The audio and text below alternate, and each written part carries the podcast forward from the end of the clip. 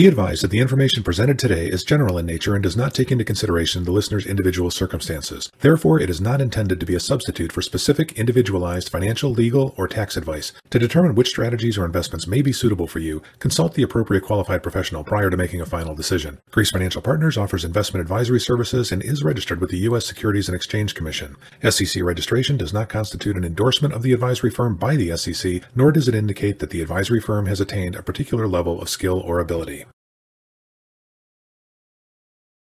Hello, welcome to the Greece Financial Partners podcast. Rob Herman, joined by our Chief Investment Officer, Ken Brodkowitz. We've seen some volatility and market weakness in September. Let's talk a little bit about what's happening, Ken, in the markets. A lot of issues to dissect, but let's at a very high level dig into it. Take it away. Good afternoon, and we will keep this brief. So, first of all, as we've spoken to many of you individually, September to mid October is always a seasonally very difficult time for the markets. In fact, it's kind of the only period that over the last 20 years has a predicted negative return. And, you know, we are coming out of that over the next couple of weeks. So, seasonally, generally, uh, things are a little bit weak. As we entered September this year, the markets were a little bit overbought, just means the markets were very high. Investor enthusiasm was very frothy. So, we were due for a little bit of a pullback which doesn't mean we would get one, but we were due. So then we had a few issues come up. Number one is supply chain and inflation. Those are separate but related issues. As you all know, if you're trying to buy certain things, the supply chains are severely backlogged for a variety of reasons, including COVID outbreaks in manufacturing countries such as Thailand, Vietnam, Malaysia, etc. Uh, labor shortages still, you know, you look at the ports of Los Angeles right now, there are still labor shortages. So supply chain is co- causing inflation. And in addition, we are seeing some very high inflation readings in terms of owner equivalent rents, you know, whether it's single family homes or, you know, just rents uh, in apartment buildings. We're also seeing labor uh, wages go up, you know, significantly. So that's caused the 10 year treasury to go from roughly 125, 130 to 150 to 155, still at a very low rate, and real rates are still negative. But the velocity of the move has caused a little bit of discomfort in the market. You know, in addition, you had the Evergrande situation in China, which uh, concerned the markets that there was going to be a default uh, cycle coming out of the emerging markets. And you also had obviously a lot of political upheaval in this country with, you know, the continuing resolution. Was there going to be a government shutdown? Is there still going to be a government shutdown? What's going to happen with the infrastructure bill and the um, reconciliation package? So there's been a lot of uncertainty and that's really caused a lot of the volatility, you know, coupled with bad seasonals and an overbought market.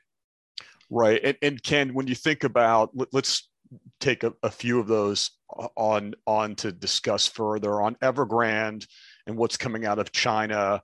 Let's talk a little bit, certainly concerns, but it looks like um, the the concern is dissipated a bit, and that seems to be contained, although it's an ongoing situation. Uh, you might want to dig into that a little further. Yeah, listen. So China is a, is a podcast and topic in and of itself, and when we have our quarterly review in in late October, October 23rd, I believe, we'll go through it in more detail. But net net, this is not a Lehman moment. Evergrande is an issue for China and for Chinese property developers and certain debt holders, but we don't think there's any contagion, um, you know, to markets outside of China. And we do think, you know, the Chinese government has the wherewithal to keep this issue contained. So look, is property overbuilt in in China? Yes. Are, are values too high? Yes. Will they correct? Yes. But we think this is actually a very manageable issue uh, for the global markets. And if you know you look at our market, you know through today up 16 and a half percent. You know China's roughly flat on the year. So so the mar- the general markets have discounted you know issues in China you know throughout this whole year. Thanks, Ken. In, talking a little bit more about what you referenced as it relates to Congress, a messy situation. It looks like um, we're punting a little bit further down the road to early December in terms of any potential uh, default issues. But it does look like Congress has a work cut out for us. Even within each party, there's uh, a wide variety of opinions on how to handle things like infrastructure and the broader spending bills. Um, what do we expect to see over the next? Month or two. Um, it, again, the visibility is somewhat lacking there. But how do you see that, uh, you know, kind of playing out over the coming weeks? Not necessarily in terms of outcomes, but just kind of next steps. Yeah, look, in terms of outcomes, I'm not sure Nancy Pelosi could answer could answer right. what's going to happen next steps, you know, going forward. So Joe Manchin, who is, you know, kind of in the news a lot lately, who said he would not do more than a, a trillion and a half dollar reconciliation package. And he had many stipulations upon that in terms of fossil fuel requirements. And if you actually read what he wrote, it's it's it's pretty restrictive.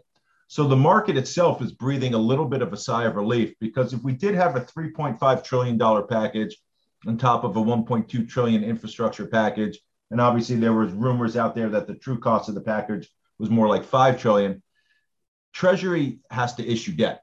And that's coming at a time where the Fed is going to start tapering and the Treasury capital count has kind of run dry. So there would be a lot of Treasury issuance to come. So the market was fearful that interest rates would have uh, another knee-jerk reaction higher just due to a supply-demand imbalance. So I think the market, you know, is up decently today. I think part of it is oh, that we were oversold, and part of it is a sigh of relief that the size and scope of these bills is going to be far less than what was originally anticipated. How it all shake out shakes out, we don't know. You know what happens to tax rates going forward. You know, I think we have a little bit of a framework, but you know, from a market's perspective, it, it seems like it's becoming something that the market can handle. You know, if the if the corporate tax rate goes from 21 to 25, you know, that's manageable. If you know capital gains rates go from kind of 23.8 to 28, again manageable versus some of the um, things we were thinking about in the past. So I think the market is relatively happy with the direction with which things are going at the moment, but you know, a lot of volatility to come. And and just quickly, you you referenced uh, the central bank. It seems like uh, it doesn't uh, indicate that there'll be any any real false moves or any real surprises. The Fed has has kind of um, stayed the course. Yes, tapering is coming. Yes, in 2022, uh, maybe a rise in rates, but but nothing near term to really shake the markets in any meaningful way. Correct? Uh, I, I, think that's correct. I mean, the Fed was a little bit more hawkish at their last communication. It seems like tapering, which again means buying fewer treasuries and mortgage backed securities, is going to start in November. And if they do 10 trillion less of treasuries, billion rather less of treasuries per month, and 5 billion less of mortgages per month, they should be done by July, August of next year. So, our view and the market's view is that there won't be any rate hikes, certainly before tapering is done and the earliest, you know, conceivably rate hikes could happen would be fourth quarter of 2022 or first quarter of 2023. And, you know, candidly, that's very far away. You know, we'll see where inflation is, you know, early to mid next year. We'll see where GDP growth is next year.